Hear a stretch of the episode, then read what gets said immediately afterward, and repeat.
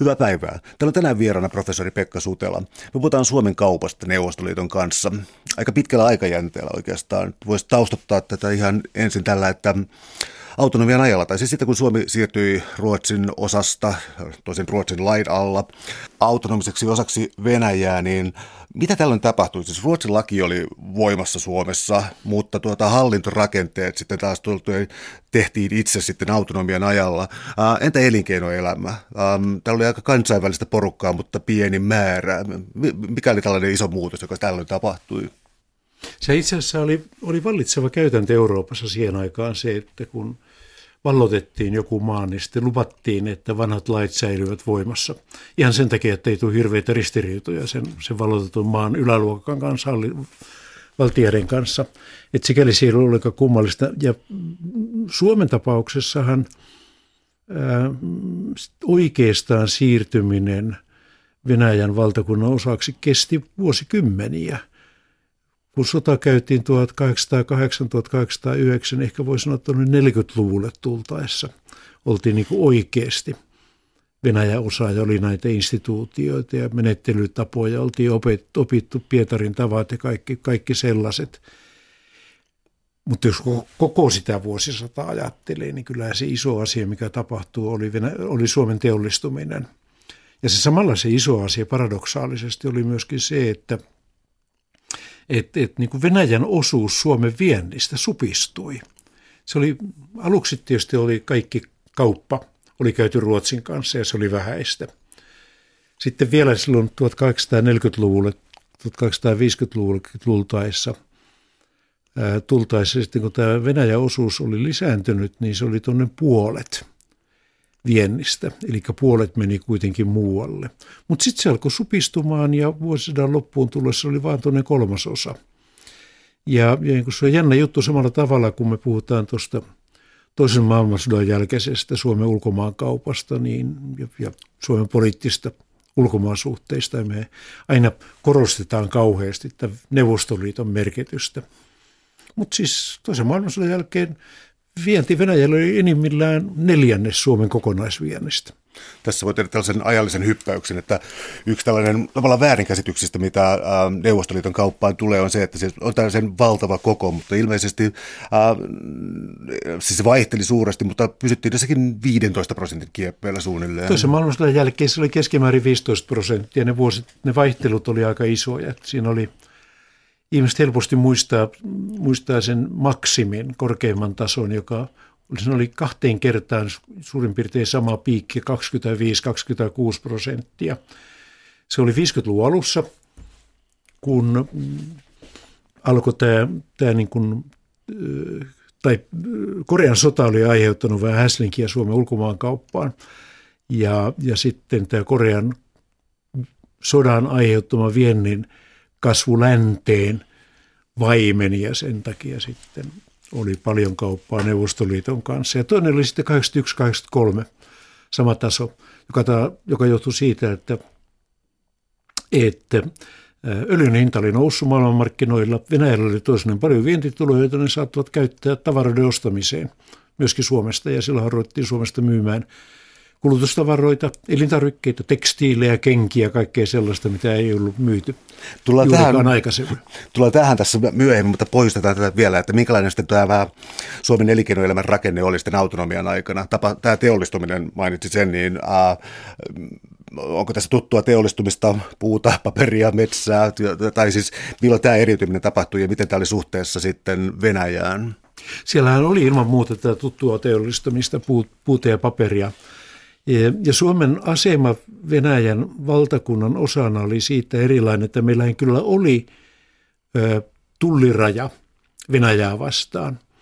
Ja, ja tuolla niin Laatokan rannoilla ja saarissa oli seitsemän tulliasemaa, joissa tarkastettiin, että mitä siellä kulkee. Osittain sen takia, että sieltä salakuljetettiin viinaa ja tupakkaa, joka ei, ei tyypillisesti ollut Venäjältä peräisin, mutta se kiersi sitä kautta – Osittain sen takia, että oli ihan nämä normaalit vientitullit. Ja, ja niin kun, kun Suomesta vietiin, sanotaan paperia, Venäjälle siitä maksettiin vientitulli, tai, tai siis tuontitulli Venäjän puolella sitten kylläkin. Mutta ne, jotka halusivat viedä Venäjälle paperia vaikka Ruotsista, Norjasta tai Saksasta, ne joutuivat maksamaan korkeamman tullin.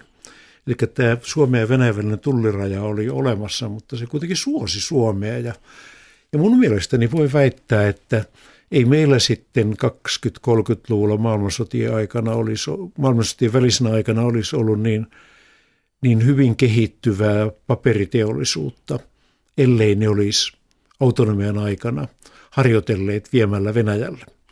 Täällä on tänään siis vieraana professori Pekka Sutela. Me puhutaan Suomen kaupasta Neuvostoliiton kanssa. Tehdäänpä nyt tällainen aasensilta siihen, että mun mielestä tässä kirjassa Rahat pois bolshevikelta tuli vähän yksi sellainen sivujuoni, oli siellä tota, mielenkiintoinen maa Iso-Britannia ja tuntui siltä, että se olisi ollut niin kuin parempi indikaattori joillekin kehityksille, länsi-integraatiolle ja milloin Iso-Britannian rooli äh, kasvoi ja milloin supistui. Äh, ilmeisesti Suomen viennistä hyvin suuri osa meni Iso-Britanniaan ja kauan. Maailmansotien välisenä aikana varsinkin Iso-Britannia Espanja oli selvästi Suomen, Suomen suurin vientimaa. Neuvostoliiton kanssa ei käytännössä katsoen käyty kauppaa 20-30-luvulla. Sitä kyllä vähän yritettiin saada aikaiseksi. Molemmilla puolilla oli sellaisiakin ihmisiä, jotka yrittivät saada sitä kauppaa aikaiseksi, mutta ei, ei se, ei se ymmärrettävistä syistä onnistunut. Saksa, tietysti läheinen maa, hyvin tärkeä kauppakumppani sitten myöhemmin ja tällä hetkellä – mutta hyvin erikoinen talousjärjestelmä natsien valtaan tulon jälkeen, protektionismia ja kaikkea sellaista, että, että kyllähän niin kuin Iso-Britannia oli ilman muuta mm, Suomelle sitten Ruotsin jälkeen se tärkein, tai voi sanoa, että se oli Suomelle tärkein oikea ulkomaa, Ruotsia ei nyt ihan oikeana ulkomaana voitu pitää. Ja kyllähän nämä niin kuin Mannerheimit ja Rydit ja tällaiset, eihän ne tykänneet Saksasta alun perinkään, edes ennen natsien valtaan tuloa. Ne oli hyvin, hyvin niin kuin Britannia-mielisiä. Ja tämä sama pätee, pätee hyvin paljolti koko Suomen elinkeinoelämää. Jos paperiteollisuutta ajattelee, niin Saksassa oli paljon metsiä, siellä on edelleenkin paljon metsiä. Britanniassa ei ollut paljon metsiä, eikä siellä ollut paljon metsäteollisuuttakaan sitten. Siellä oli isot markkinat. No kun tämä idäkauppa alkaa hahmottua sitten, äh, tullaan siis äh, ensimmäisen maailmansodan jälkeisen aikaan, niin tilanne tuli oikeastaan se, että Venäjä romahti ja Saksa romahti. Mitä Suomi teki näissä olosuhteissa kaupallisesti? Suomi selviytyy hirveän hyvin. Nämä historioitsijathan ovat mun mielestäni ihan järkevästi, järkevästi sanoneet, että, että tuo Hentilän pariskunta viimeksi, että Suomella oli, oli tavattoman hyvä onni – kun nämä molemmat isot naapurit romahtivat. Ja vielä siinä järjestyksessä. Jos Venäjä ei olisi romahtanut ensimmäisessä maailmansodassa, niin Suomesta ei olisi tullut itsenäistä. Jos Saksa ei olisi romahtanut ensimmäisessä maailmansodassa, niin Suomesta ei sittenkään olisi tullut itsenäistä, vaan Suomesta olisi tullut hyvin tiukasti Saksaan sidottu alamaisvaltio. Ne sopimukset valtioiden välistä suhteista, joita keväällä 1918 allekirjoitettiin Suomen ja Saksan välillä. Ne kyllä ilman muuta tarkoitti sitä, että Suomi alistettiin Saksalle. Tai ei siinä ollut paljon vaihtoehtojakaan tietysti silloin olemassa. No entästi 20-30-luvun ilmapiiriä muuten? Siis joskus katsotaan, että 20-luku oli Neuvostoliitossa jonkinlaista optimismin aikaa, toisaalta myös talouspoliittisia kokeiluja, ja 30-luku äh, huomio varmaan kiinnittyy kuitenkin niin kuin valtavaan, väkivaltaiseen, mutta aivan valtavaan teollistumiseen, sellaiseen diktatuuriseen projektiin, joka myös tuntuu ilmeisesti toimivan. Heijastuiko tämä Suomeen, tai millä tavalla? Se heijastui Suomeen paljon vähemmän kuin mitä saattaisi kuvitella. Ja se, että se heijastui Suomeen paljon vähemmän – ei käsittääkseni ensisijaisesti johdu siitä, että maiden väliset poliittiset suhteet oli kauhean huono, huonoja, koska Venäjällä tai Neuvostoliitolla oli tietysti huonot poliittiset suhteet vähän muidenkin maiden kanssa. Se johtui siitä, että tämä Venäjän teollistuminen oli, oli hyvin selvästi metalliteollisuus pohjainen, raskasta teollisuutta ja koneita ja laitteita. Maatalouteen haluttiin ostaa traktoreita ja auroja – siis kaikkea sellaista, mitä Suomessa joko ei valmistettu ollenkaan tai valmistettiin hyvin pieniä määriä. Suomesta vietiin muutamia auroja 30-luvun alussa, alussa Neuvostoliittoon. Traktoreita ei tietenkään voitu myydä ollenkaan. Valmetin traktoritehdasta ei ollut vielä, vielä silloin olemassa. Yhdysvalloista myytiin Fordsonin traktoritehdas Pietariin. Ja, ja siellä se on edelleenkin. Tämä teollistuminen oli, oli metalliteollisuus, suurteollisuus pohjasta. Ja sehän oli se teollistumismalli, joka sitten otettiin käyttöön vähän myöhemmin Kiinan ja Intian kaltaisissa maissa. Tavallaan kun 28 hyväksyttiin ensimmäinen viisivuotissuunnitelma, niin, niin silloin ensimmäistä kertaa maailman historiassa julistettiin taloudellisen kasvun kilpailu maiden välille. Ei semmoista ajatusta ollut koskaan aikaisemmin ollut. Silloin maat kilpaili siitä, että kenellä oli suurempi armeija ja kenellä oli suurempi laivasto ja kaikkea tällaista. Mutta sitten Neuvostoliitto julisti, että ryhdytään kilpailemaan sillä, että kuka tuottaa eniten, eniten terästä ja, ja, ja viljaa. Jos tietysti terästä voitiin käyttää myöskin aseiden valmistamiseen ja käytettiin. Ja, ja sitten, sitten Neuvostoliitto myöskin keksi sen oman reseptinsä taloudelliselle kasvulle, joka sitten 50-luvulta lähtien yleistyi maailmassa laajemminkin. Kyllä se toimi sen aikaa, kun se toimi. Sitten, sitten se lopetti toimimisen. No jos katsotaan sitä murroskohtaa, eli sotataloutta, tullaan kohta noihin sotakorvauksia Suomen talouselämän muutoksiin, mutta tuota, sotatalous, oliko, oliko mitään kauppaa, tai, tai, tai minkälaisessa asemassa Suomi oli tässä vaiheessa? Suomihan kävi käytännössä katsoen kauppaa pelkästään Saksan kanssa. Ja se oli taas, taas, taas niin kuin ymmärrettävää. Itä, Saksa hallitsi Itä, Itämerta. Ja, ja niin kuin yhteydet Ruotsiinkin oli, peria- siis logistisetkin yhteydet oli äärimmäisen heikkoja, ei edes Torniossa ollut tietenkään rautatiesiltaa siihen aikaan, eikä, eikä niin kuin mitään, mitään tällaista ollut, eikä, eikä niin kuin kaukaisempien maiden laivat eivät voineet päästä Itämerelle, koska siellä oli saksalaisia sukellusveneitä. Suomesta pääsi sitten tuonne jäämerelle kylläkin. Hyvin heikkoja, hyvin kapeita teitä pitkin satamiin, joiden kapasiteetti oli kauhean heikko. Ja sielläkin oli saksalaisia sukellusveneitä. Ja Suomi oli kuitenkin samalla puolella Saksassa, joka, sodassa joka tapauksessa Saksan kanssa. Että ei olisi oikein tullut kyseeseenkään, että Britannian tai, tai Yhdysvaltojen kanssa olisi käyty kauppaa. No tässä päässä täytyy varmaan ottaa esiin malmivarannut pohjoisessa, koska sekä Neuvostoliiton että Ruotsin puolella niitä hyödynnettiin, mutta Suomella oli tässä ikään kuin tyhjä kohta. Suomella oli ikään kuin tyhjä kohta. kohta. siis sehän on totta, että, että Outokumpu oli otettu käyttöön käyttöön maailmansotien välisenä aikana. Ja autokumpu oli tosi iso asia Suomen kaltaisessa maassa. Mutta sitten näistä pohjoisimmista malmivaroista ei oikein tiedetty yhtään mitään siinä vaiheessa. Ja eikä, eikä muutenkaan tiedetty pitkään aikaan sitten. Ja siinä on semmoinen kiinnostava yksityiskohta olemassa, että kun Stalinilla ilmeisesti, kun hän valvoi näitä pitkiä öitä, niin hän oli varmaan maailmankar, pallokartta edessään ja sitten se katteli, pyöritti pallokarttaa ja mietti vähän samalla tavalla kuin, kuin Chaplin teki jossain yhdessä elokuvassaan. Niin, niin kun ihmeteltiin sitä, että mitä tämä tämmöinen, mitä, mistä se johtuu se, että kun Ruotsissa on nämä malmit, isot Jällivaaran, Kiirunan malmivarat on edelleenkin, ja sitten niin kuin Venäjän puolella, silloin ei vielä kunnolla tiedetty, mutta tiedettiin, että siellä on iso, isoja malmivaroja Murmanskissa ja sitten vähän etelämpänäkin siitä. Suomalaisille ihmeteltiin sitä, että no kuinka se nyt voi olla, että teidän oikealla puolella on malmia ja teidän vasemmalla puolella on malmia, miten teillä ei ole sitten malmia. Ja, ja niin kun tarjottiin jopa neuvostoliittolaisten geologien apua tämän malmin etsimiseen. Siinä taas sitten länsimaat oli hyvin epäileväisiä, koska osa näistä malmeistahan, joista oltiin kiinnostuneita, oli strategisia aseiden valmistamiseen tarvittavia jalometalleja. Täällä on tänään siis vieraana professori Pekka Sutela. Me puhutaan Suomen kaupasta Neuvostoliiton kanssa. Äh, otsikolla Rahat pois bolsevikeilta.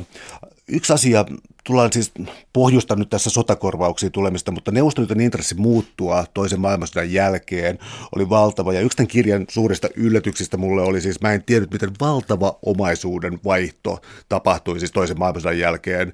Ja, siis mitä vietiin Neuvostoliittoon koneistusta, mitä sinne haluttiin ja mitä tämä niin kuin koko Euroopassa tarkoitti. Eli siis tämä niin kuin hyvin laaja kysymys on se, että oliko Neuvostoliiton Äh, oliko, se, oliko se ikään kuin rakenteellinen systemaattinen muutos johonkin suuntaan vai oliko se vain omaisuuden haalimista hinnalla millä hyvänsä?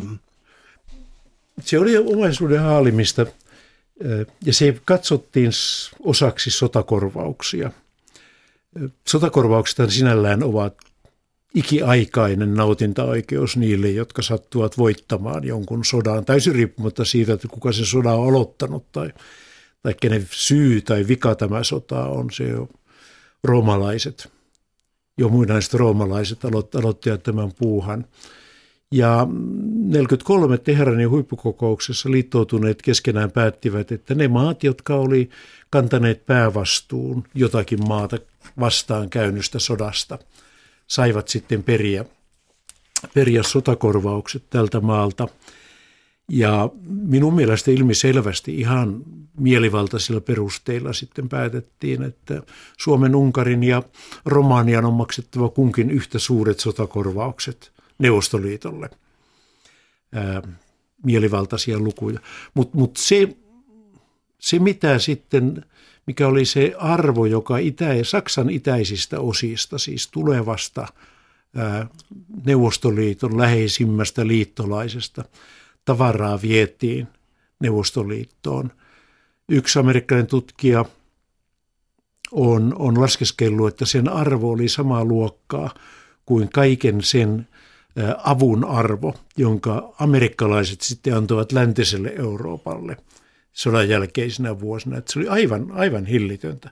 Ja mehän kaikki muistetaan se, että, että lada-autot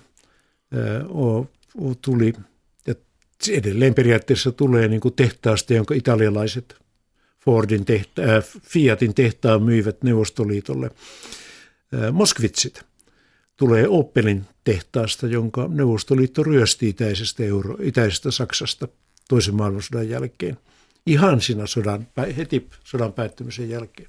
No miten sotakorvausten rakennusten Suomessa, koska mulla opetettiin koulussa suunnilleen, että se oli suuri siunaus Suomelle ja Suomi saa kiittää tästä, kiittää tästä ää, Neuvostoliitto tästä ikään kuin ää, teollisuuden rakennemuutoksesta. Ähm, Okei, summat oli mielettömiä, niitä hieman pien, pienennettiin tuossa sopimusten aikana, mutta kuinka, kuinka valtava tämä valtavaksi opetettu muutos oikein oli? Tarkoitan siis ää, tuotantorakenteen muutos Suomessa.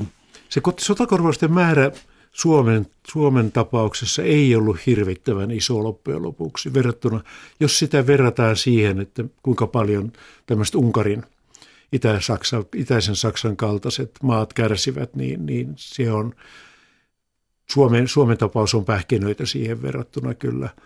Ää, kysymyshän oli kuitenkin tietysti nettotappiosta, nettomenetyksestä Suomen kannalta siinä mielessä, että suomalaiset veronmaksajat maksoivat kaiken sen tavaran, joka vietiin, vietiin Neuvostoliittoon.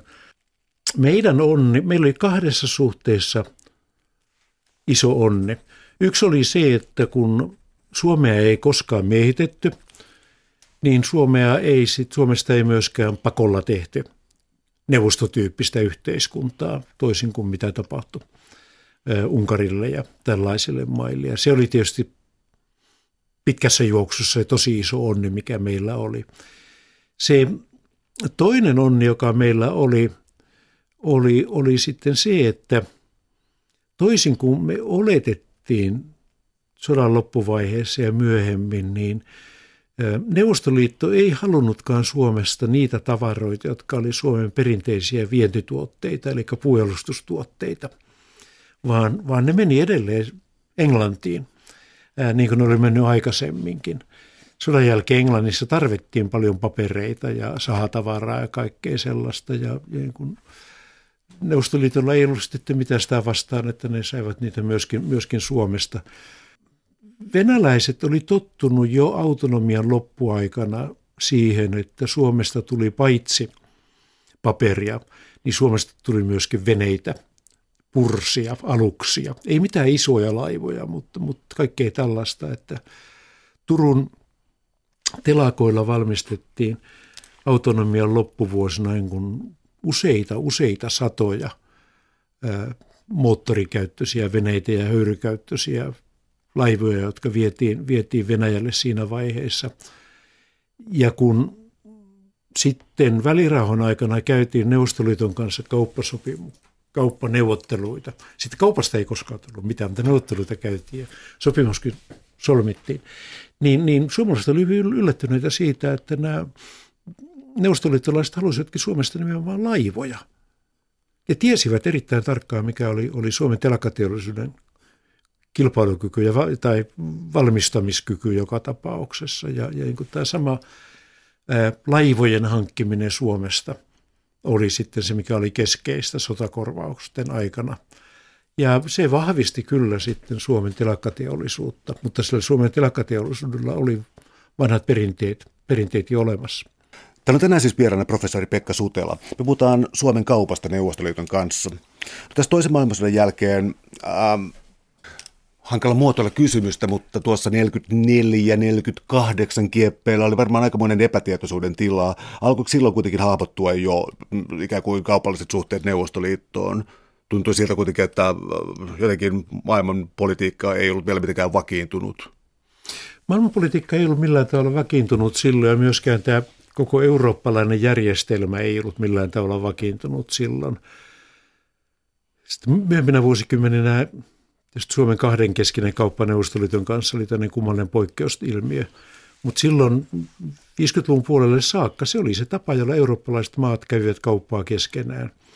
Neuvostoliitto, Neuvostoliiton ja Suomen väliset suhteet poikkesivat ää, siinä suhteessa, että sotakorvaukset oli se runko. Ja sen lisäksi käytiin vähän kauppaa. Muille maille ei maksettu sotakorvauksia ja sitten käytiin aika paljon kauppaa. Niiden maiden kanssa Ruotsista oli iso apu. Ihan kirjaimellisestikin siinä mielessä, Ruotsi, paitsi että Ruotsiin voitiin myydä kaikenlaista, niin sieltä saatiin luottoa. Suomi ei, ei tietenkään vuonna 1944-1945 ollut länsimaisilla markkinoilla erityisen luottokelpoinen maa, mutta kyllä sieltäkin alettiin sitten luottoa, luottoa saada hyvin, hyvin nopeasti vaikka tämmöisiä niin kuin Yhdysvaltain apua ei saatu tänne suorassa mielessä, niin sitten amerikkalaisilta saatiin luottoa ja vakuuksia ja kaikkea tällaista. Ja sen kaiken kaikkiaan se, kun sitä jälkeenpäin katsoo, niin, niin se mikä on hämmästyttävää minun mielestä on kuinka nopea se muutos oli. Euroopan muutos oli tietysti tavattoman nopea. Vielä vuonna 1945 alkupuolellahan eurooppalaiset parhaansa mukaan tappo toinen toisiaan. Kymmenen vuotta myöhemmin ne kävi parhaansa mukaan vapaa-kauppaa toinen toisensa kanssa ja miettivät kovasti sitä, että miten tästä päästäisiin poliittiseen yhteistyöhön. Siis kyse oli vain kymmenestä vuodesta. Se on, se on musta, musta niin kuin poikkeuksellista ja se ei olisi toteutunut, ellei siinä olisi ollut Yhdysvallat tällainen kohta tässä kirjassa, siis juuri tämä, mistä puhutaan, tämä Länsi-Euroopan eriytyminen, joka siis, no se tuntuu pelottavan ajankohtaista tällä hetkellä, koska tuntuu vähän siltä, että se olisi uhanalainen tällä hetkellä. Kirjassa verrattiin tätä edeltävää Euroopan kauppaa, muistaakseni spagettikulhoon viitaten siihen, että nämä sopimukset oli nimenomaan kahdenvälisiä ja maidenvälisiä sopimuksia. Mutta sitten tämä käsittämätön muutos, että yhtäkkiä kartalla onkin Länsi-Saksa, joka jo pian, suhteellisen pian on Natossa, ja siis tapahtuukin siis tällainen Länsi-Euroopan kehitys, ja jota Suomi jäi ihmettelemään ja sitten varovasti pyrki siihen mukaan. Um, Tämä valtava eriytyminen, jättikö se Suomen jotenkin orvoksi tähän tilanteeseen, jotenkin yksin tähän Neuvostoliiton kylkeen, vai pyrkikö Suomi tässä vaiheessa jo jotenkin niin kuin sekä itä- että länsipolitiikkaan kauppapoliittisesti? Kyllä siinä pyrittiin, pyrittiin pitämään huolta yhteyksistä myöskin, myöskin länteen. Ongelma oli vaan Ongelma oli kaksijakoinen. Ensimmäinen oli se, että ymmärrettiin Suomen poliittisen aseman olevan sellainen, että me ei voitu tehdä sellaista, mitä Neuvostoliitto ei hyväksyisi. Ja sitten oli lisäongelma, me ei tiedetty oikein, mitä Neuvostoliitto hyväksyisi ja mitä se ei hyväksyisi. Ja siitä oli vaikea päästä perillekin. Kyseltiin, Kekkonen kyseli Rutsevilta, teki ehdotuksia Rutseville semmoista, jota ei toteutettu tai toteutettiin sitten – spekulaatiota oli kaikenlaista, paikkansa pitäviä ja paikkansa pitämättömiä tietoja oli liikenteessä vaikka kuinka paljon. Mutta mut, mut kuitenkin minusta siitä, siitä Suomen pohjimmaisesta länsisuuntautumisesta kertoo paitsi se, että se keskimäärin 15 prosenttia meidän viennistä meni Neuvostoliittoon, kertoo, kertoo sitten se, että kun Kekkonen kypsällä iällä rupesi opittelemaan vierasta kieltä niin hän ei suinkaan ryhtynyt opettelemaan Venäjää, hän ryhtyi opettelemaan englantia, jota hän ei osannut. Hän äh, oli käynyt koulunsa Kajanissa, jos oli vähän vaikea ehkä motivoida vieraiden kielten opiskelua, koska siellä ei yhtään vieraan kielen puhujaa ollut koskaan nähtykään. Äh, hän sai viitosen, eli alhaisimman hyväksytyn arvosanaan sekä Saksasta, Ruotsista että Venäjästä. Annettiin viitonen, koska ei haluttu reputtaa ylioppilastutkinnosta tällä perusteella. Hän oppi sitten myöhemmin Saksaa, hän oppi myöhemmin Viroa näiden heimoharrastusten takia. Jossain vaiheessa oppi, oppi Ruotsia. Ja sitten vuonna, vuonna 60 tai 61 yhtäkkiä rupeaa rupeaa opettelemaan englantia, koska hän oli menossa valtiovierailulle Iso-Britannia, Yhdysvaltoihin ja Kanadaan. Hän ei missään vaiheessa ryhtynyt opettelemaan Venäjää. No Pitääkö puhua Kekkosesta vai pitääkö puhua elinkeinoelämän tahdosta vai minkälaisista toimijoista ähm, siinä vaiheessa, kun tarkoitan siis sitä, että kuinka Suomi liittyi vähitellen Euroopan vapaakauppaan hyvin hankalasti, siis Pohjoismaiden kautta sitten EFTAan, FinEFTA, kun oli tämä sopimus, joten tämä, joka tällä tavalla tehtiin, EEC-sopimus, jota torpattiin. Tämä ikään kuin länteen hivuttautuminen, miltä se näyttää, näyttää jälkikäteen. Onko se Kekkosen politiikkaa, onko se Suomen talouselämää muuten? Oliko se tämä, oliko tämä ikään kuin jonkun hallussa? Sitä, sitä voi tosiaankin miettiä, miettiä, että oliko se kenenkään hallussa. Ja sitä voi miettiä monelta eri kannalta, josta yksi on se, että ilman muutahan Kekkonen oli, oli se keskeinen päätöksentekijä, mutta hän oli kiistaton johtaja sitten vasta 60-luvun toiselta puoliskolta lähtien. Sitä ennen häntä vastaan voitiin toimia, voitiin tukea hänen kilpailijoitaan poliittisesti ja saman aikaan käydä paljon, paljon idän kauppaa. Telakateollisuuden keskeinen asema tässä idänviennissä selittyy kahdella syyllä. Ensimmäinen on se, että ainakin vallitsi käsitys siitä, että Suomen telakoiden tuotantokustannukset oli niin korkeita, että ei niitä laivoja voitu minnekään muualle myydä. Toinen oli sitten se, että oli jonkun sen aikaisen arvio mukaan 80 000 ja, miehiähän ne oli 80 000 ukkoa, ja, joiden elanto tuli idän kaupasta, telakkojen kautta, metalliteollisuudessa ennen kaikkea telakkojen kautta. Ja mm, monet heistä äänesti vasemmistoa, vähintään sosiaalidemokraatteja, useasti useasti kommunisteja, ja, ja pelättiin sitten, että he voivat saada aikaan poliittista epävakautta ja ties mitä vallankumousta, ellei sitten telakoilla riitä työtä. Ja, ja sen takia oli, oli näiden telakoiden omistajien henkilökohtainen etu oli se, että telak, telakat saavat jonnekin myytyä sen tavaransa. Sitten telakoiden omistajien ja Kekkosen yhteinen intressi oli, oli sitten se, että – että pysykö että nämä telakkatyöntekijät vasemmistolaisina, kun he eivät rupea vallankumousta puuhaamaan. Miten sitten Länsi-Eurooppa, ää, suhtauduttiinko Suomeen kovin ymmärtäväisesti, koska tässä oli kuitenkin olennaisia teollisuuden aloja, jotka ikään kuin jäi vapaan kilpailun ulkopuolelle. Tuntui siltä, että suhtauduttiin. Oliko tämä kansainvälisen politiikan pelisääntöjen mukaista vai oliko tässä joku muu Suomi-sympatia tai muu taloudellinen etu, joka tässä tuli ilmi? Siis ei, ei minun mielestä niin kuin näillä länsimailla mitään erityistä taloudellista intressiä Suomen suhteen ollut. Suomi oli pieni maa. Ja, ja täältä tietysti saatiin joitain semmoisia tuotteita, joita haluttiinkin saada. Esimerkiksi jotain Outokumusta, Outokumun kaivoksilta saatiin joitain strategisena pidettäviä metalleja, joita ei ainakaan haluttu, että ne menee Neuvostoliittoon, sen takia ostettiin mielellään täältä. Saatiin, saatiin sitten paperia ja puutavaraa, mikä oli varsinkin Iso-Britannialle, Iso-Britannialle tärkeä asema, tärkeä asia.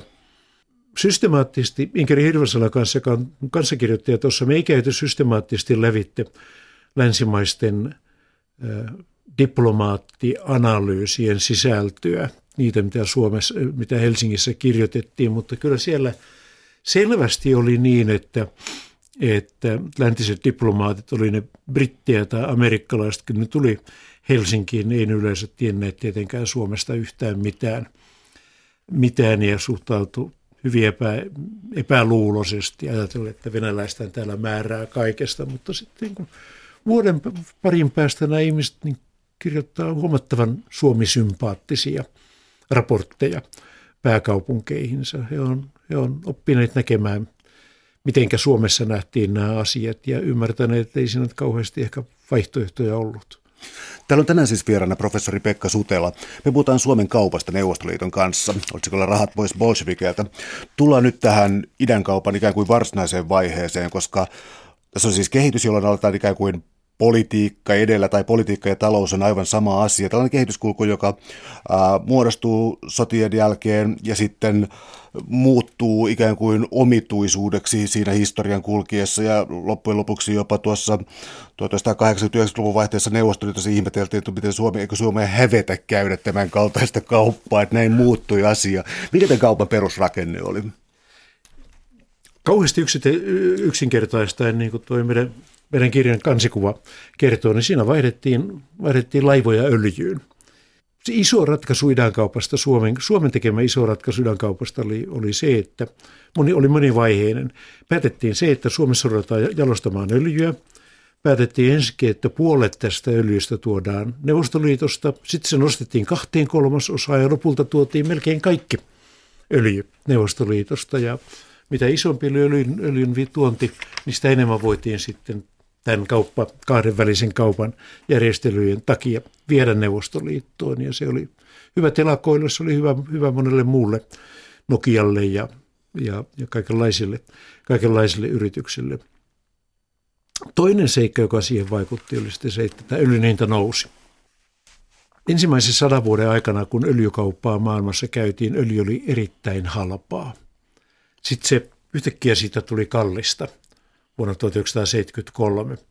Ja tietysti meidän kannalta, kun me tuodaan öljyä, niin öljyn hinnan nouseminen oli taloudellisesti huono asia, mutta tätä huonoutta lievensi se seikka, että kun neuvosto, tuonti Neuvostoliitosta sen arvo nousi öljyn hinnan myötä, niin me voitiin sitten lisätä myöskin, myöskin niin kuin vientiä Neuvostoliittoon. Kyllä tämä niin kuin ostetaan raaka-aineita, mukaan luettuna öljy, pyöreitä puuta, alkuvaiheessa myöskin viljaa, kaikkea tällaista mineraaleja ja myydään sitten jalostettuja tuotteita. Tämä oli se kaupan rakenne hyvin pitkälti ja nämä laivat oli malliesimerkki siitä, siitä kaupan rakenteesta. Ja nämä neuvostoliittolaiset mutkotti mielellään siitä, että, että tämähän on siirtomaakaupan rakenne, että ostetaan, tuodaan raaka-aineita ja myydään sitten – sitten jalostuttuja tuotteita ja niinhän se olikin. Mutta ongelma oli se, että sieltä Neuvostoliitosta oli kauhean vaikeaa löytää sellaisia jalostettuja tuotteita, joita, jotka olisivat olleet meille sopivia ja kelvollisia. Kyllä niitä yritettiin. Siis se on jälkeenpäin vaikea ymmärtää, että Suomessa oli satoja ihmisiä ää, töissä, joiden ammatillinen tehtävä oli yrittää löytää uutta tuotavaa Neuvostoliitosta – kokeiltiin kaikenlaisilla asioilla, mutta ei sieltä, niin kuin, ei sieltä niin kuin suuria, suuria uusia tuotavia tuontieriä löytynyt. Ja siinä oli surkuhupasia esimerkkejä sitten, sitten olemassa. Niin kuin Suomen kommunistisen puolueen perustama kauppahuone yritti tuoda Neuvostoliitosta kameroita ja tämän tyyppisiä vehkeitä, joita olisi sitten käytetty – palkintoina arpajaisissa, joita, joilla olisi rahoitettu Suomen kommunistisen puolueen toimintaa. Mutta kun ei nämä neuvostoliittolaiset kameratehtaat suostuneet myymään Suomeen, ilmeisesti sen takia, että joko nämä myyntimäärät oli niin pieniä tai sen takia, että ne olivat epävarmoja siitä, että mahtaakohan meidän kamerat olla kilpailukykyisiä saksalaisten ja myöhemmin sitten japanilaisten kamarien kanssa.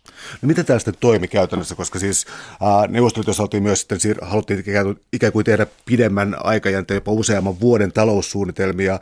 Oli siis hyvin jähmeä tällainen talous ja sitten Suomi markkinataloutena ja sitten sellainen ongelma kuin hinnan muodostus ja kauppasopimukset. Miten ihmeessä tämä sotku selvit tai saatiin jotenkin yksin kansiin?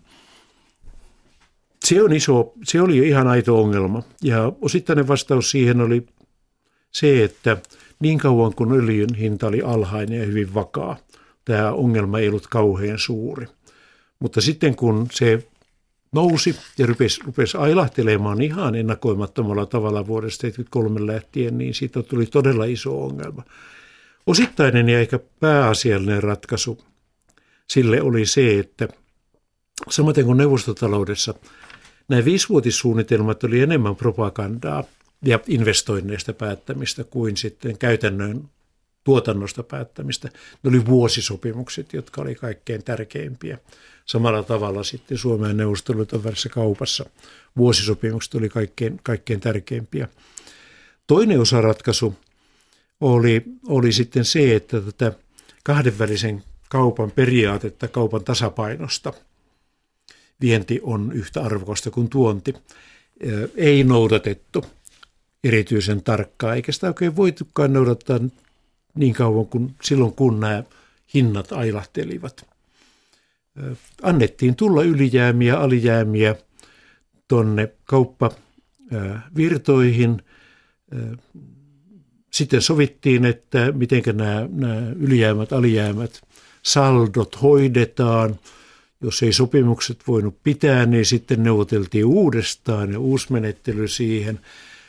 Alun perin ei edes velallisen tarvinnut maksaa, maksaa niin kuin korkoa siitä saamastaan luotosta, joka tilillä oli, vaan, vaan se tuli Suomen Pankin kustannettavaksi, mistä Suomen Pankki ei ollenkaan tykännyt. Siis voiko jotenkin sanoa, että tämä niin sanottu clearing-kauppa oli jonkinlainen vaihto, vaihtotalouden sofistikoitunut muoto? Se oli aika pitkälle jalostunut muoto siinä mielessä, että se ei ollut vaihtokauppaa siinä yksinkertaisessa muodossa, että vaihdetaan kaksi suklaalevyä yhteen lakritsapatukkaan, vaan, vaan siinä oli aina näitä epätasapainoja ja niitä periaatteessa sopimuksissa kyllä pyrittiin, tai sopimuksessa sovittiin tyypillisesti tasapainosta, mutta tiedettiin, että käytännössä sitä ei voinut noudattaa.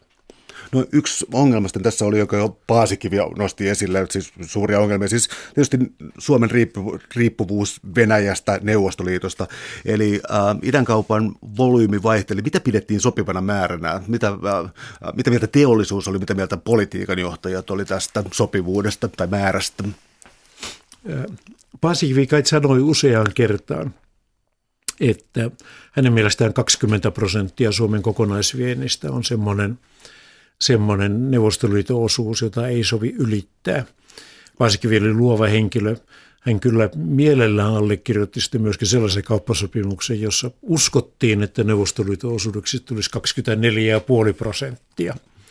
Sitten kertoi mielellään, kuinka 30-luvulla Suomessa käyneet ulkomaan ihmiset oli tyytyväisiä siihen, että vain 2 prosenttia Suomen Suomen viennistä meni Neuvostoliittoon. Ei hänelläkään mitään tämmöistä hirveän jäykkää, jäykkää sääntöä siinä ollut, mutta, mutta selvästi oltiin sitä mieltä, että liian suuri se riippuvuus ei saa olla. Paasikivi oli sitä mieltä, että mistään muustakaan maasta ei saa olla, saa, hän on konservatiivinen, varovainen ihminen, mistään muustakaan maasta ei saa olla liian, liian riippuvaisia. Ja kun se oli keskimäärin 15 prosenttia, niin siinä on sitten isot vaihtelut. Täällä on tänään siis vieraana professori Pekka Sutela. Me puhutaan Suomen ja Neuvostoliiton välisestä kaupasta.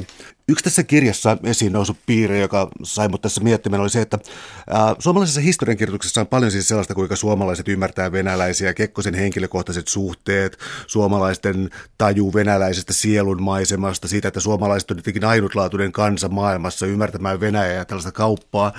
Toisaalta kirjasta sai sellaisen kuvan, että tämä oli niin aivan kaoottista touhua ja, ja siis tällaisia jonkinlaisia ad hoc ratkaisuja koko ajan. Eli äh, voiko sanoa, että Suomi oli jotenkin erityisen osaava Venäjän kaupassa? Se voi olla kyllä niin, että, että se, että ymmärrettiin, että se voi olla kaoottista, on jo pitkälle edistynyttä oppimista koska se vaihtoehtohan olisi ollut kuvitella, että Neuvostoliitossa, koska se on keskusjohtoinen, keskusjohtoinen suunnitelmatalous, jossa korkeimmat poliittiset päättäjät päättää kaikesta, niin että siellä myöskin kaikki tapahtuu niin kuin on suunniteltu.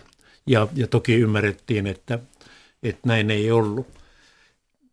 Taaksepäin katsottuessa helposti unohtaa sen, että kun kun välirauhan jälkeen ryhdyttiin Neuvostoliiton kanssa olemaan eri tavalla tekemissä kuin aikaisemmin, niin Suomessahan oli vielä jonkun verran ihmisiä, jolla oli ihan elävää kokemusta vanhan Venäjän ajalta, jotka oli olleet Venäjällä töissä tai hoitaneet Suomen ja Pietarin välisiä suhteita. Ja kyllähän tämmöiset kulttuuriset ominaisuudet Venäjällä niin kuin muuallakin sitten muuttuu aika hitaasti. Että kyllä se antoi, antoi jonkunnäköistä pohjaa asioiden ymmärtämiseen. Se, mistä mä olen enemmän huolestunut on, on, on, on se, no jälkeenkäteen, jälkikäteen olen enemmän huolestunut, on se, että, että kyllä siinä varmaan liikaa panostettiin henkilösuhteisiin. Ja Kekkosella oli tämä luja luottamus siihen, että oli pitkään luja luottamus siihen, että kun on hyvä henkilösuhde Nikita Rutschevin kanssa, niin saadaan aikaiseksi kaikkea sellaista, mitä haluttiinkin saada aikaiseksi. Ja sehän ei oikein sitten, sitten onnistunut. Ja se toinen puolisko on sitten se, että 40-50-luvulla länsimaissa, ennen kaikkea Yhdysvalloissa ja Iso-Britanniassa, alkoi syntyä sitten se tieteellisenä pidettävä Neuvostoliiton tutkimus, jota minä pienenä poikana luin.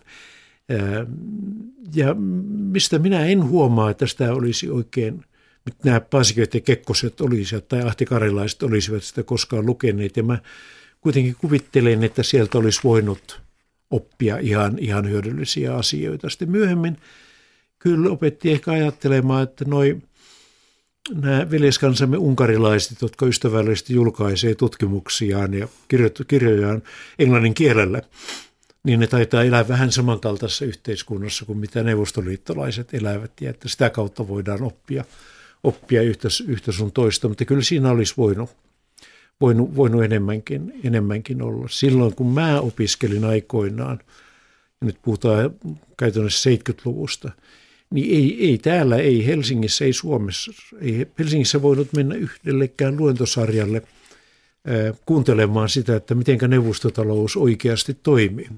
Ei semmoista ollut. Miten sitten sellaiset tiedolliset pyrinnöt, mä luuntaan vähän täällä, siis TTT-sopimus, taloudellisesta taloudellisesta, teknillisestä ja teollisesta yhteistyöstä.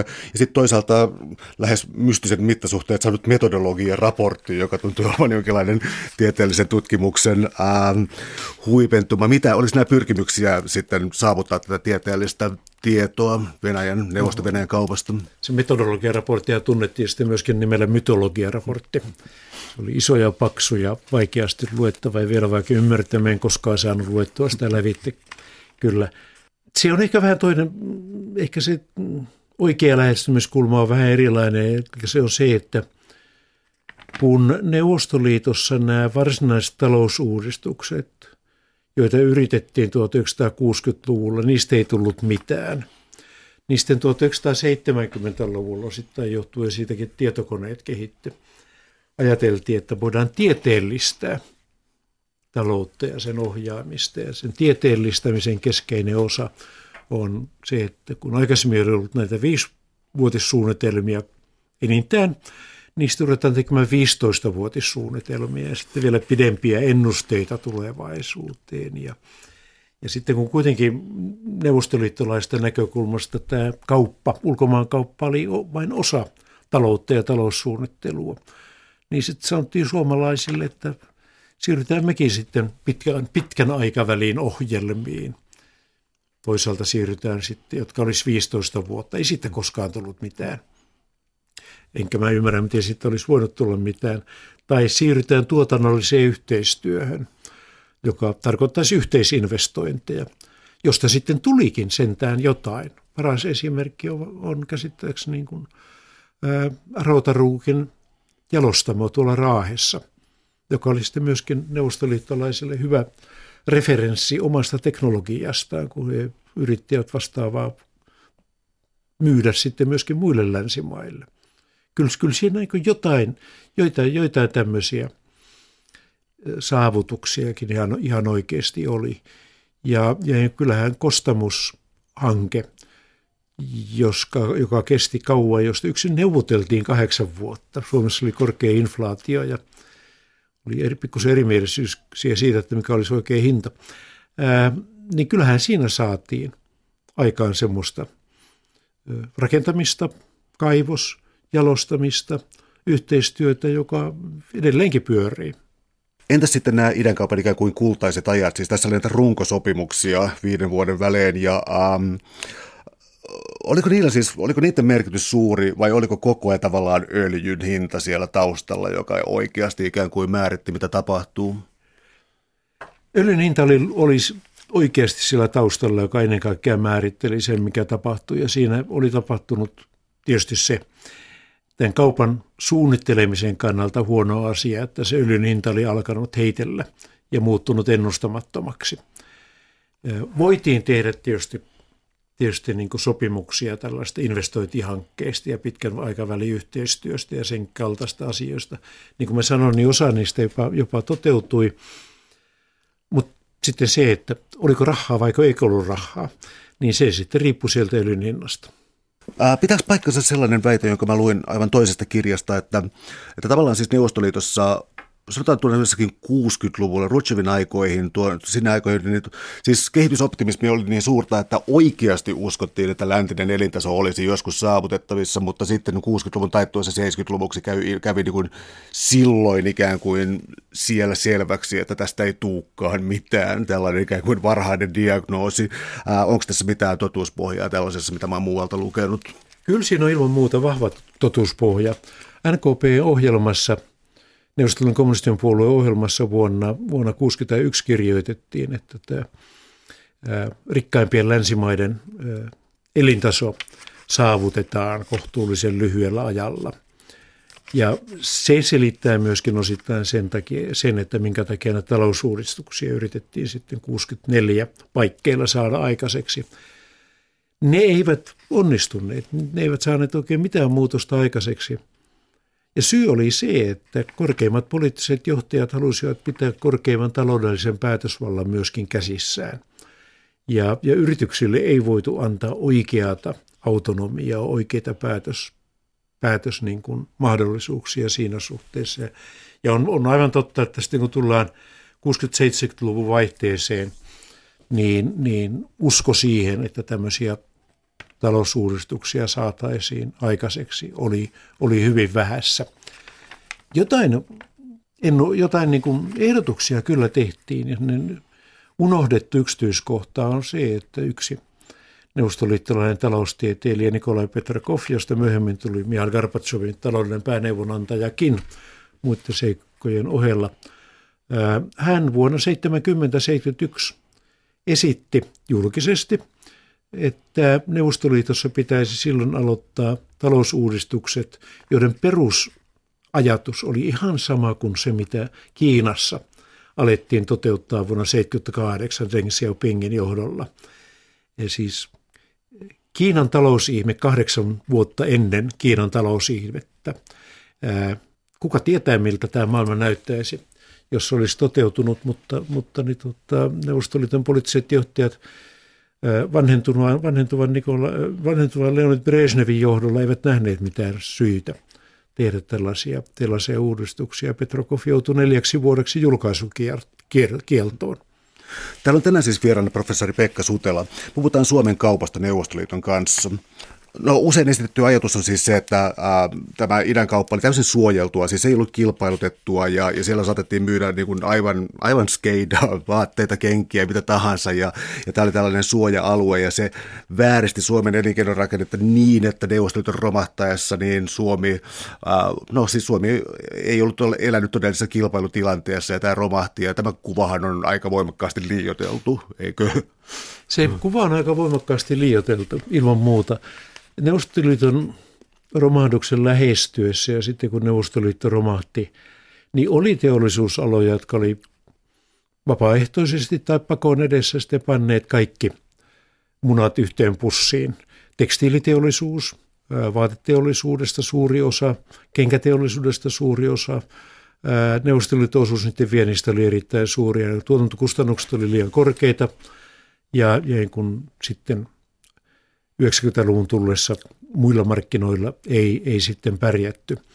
Mutta toisaalta oli kyllä semmoisia toimialoja, joissa Neuvostoliiton viennin varaan pystyttiin rakentamaan myöskin siltaa tulevaisuuteen.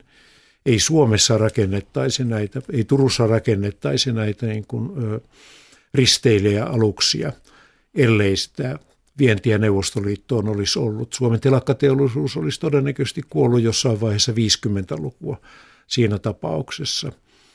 Eikä, eikä Nokialla olisi ollut rahaa ää, aloittaa kännyköiden valmistamista ja kaikkea siihen liittyvää, elleivät he olisi tienanneet erittäin hyvin, Nokian omien johtajien kertoman mukaan erittäin hyvin viemällä ennen kaikkea puhelinkeskuksia Neuvostoliittoon, joita varten kehitettiin oleellinen osa siitä teknologiasta, joka tuli myöhemmin tunnetuksi GSM-nä.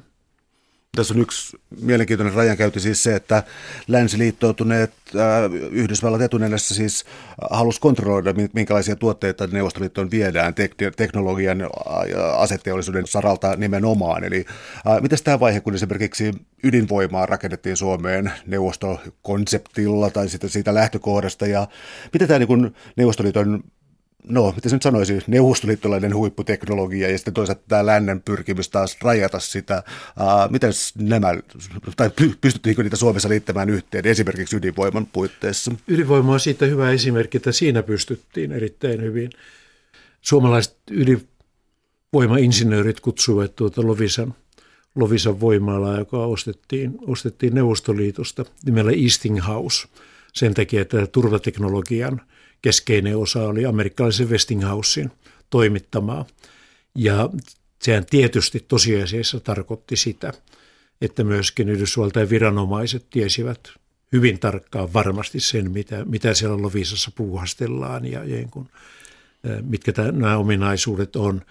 No miten sitten Neuvostoliiton hajoaminen ja siis Suomen idänkaupan katoaminen, jota kyllä yritettiin pitää hengissä jonkinlaisella keinohengityksellä kirjan mukaan kyllä vaikka, vaikka millä tavalla. Siis, miten sitten idänkaupan romahtaminen ja tuota, tavoittelen oikeastaan sellaista kysymystä, että romahtiko vain idänkauppa vai menikö Suomella jotakin muutakin tässä sitten, joka piti saada ikään kuin kilpailukykyisempään kuntoon?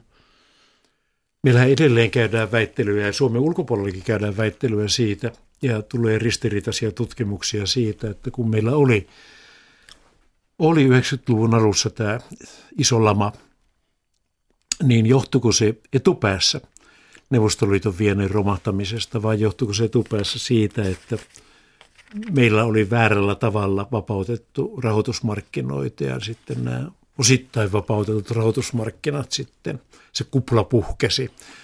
Vai liittyvätkö nämä jollain, nämä liittyy jollain tavalla toisiinsa, mutta, mutta nämä kaksi isoa muutosta siinä olivat – ja ilman, sitä mä oon ihan vakuuttunut, että, että ilman sitä, että 90-luvun alussa oli tämä lama, niin Suomieskin ei todennäköisesti olisi, ei käyttäisi euroa tällä hetkellä, vaan, vaan sen laman myötä menetettiin aika paljon meidän uskoa siitä, että me voidaan itse hoitaa omat asiamme.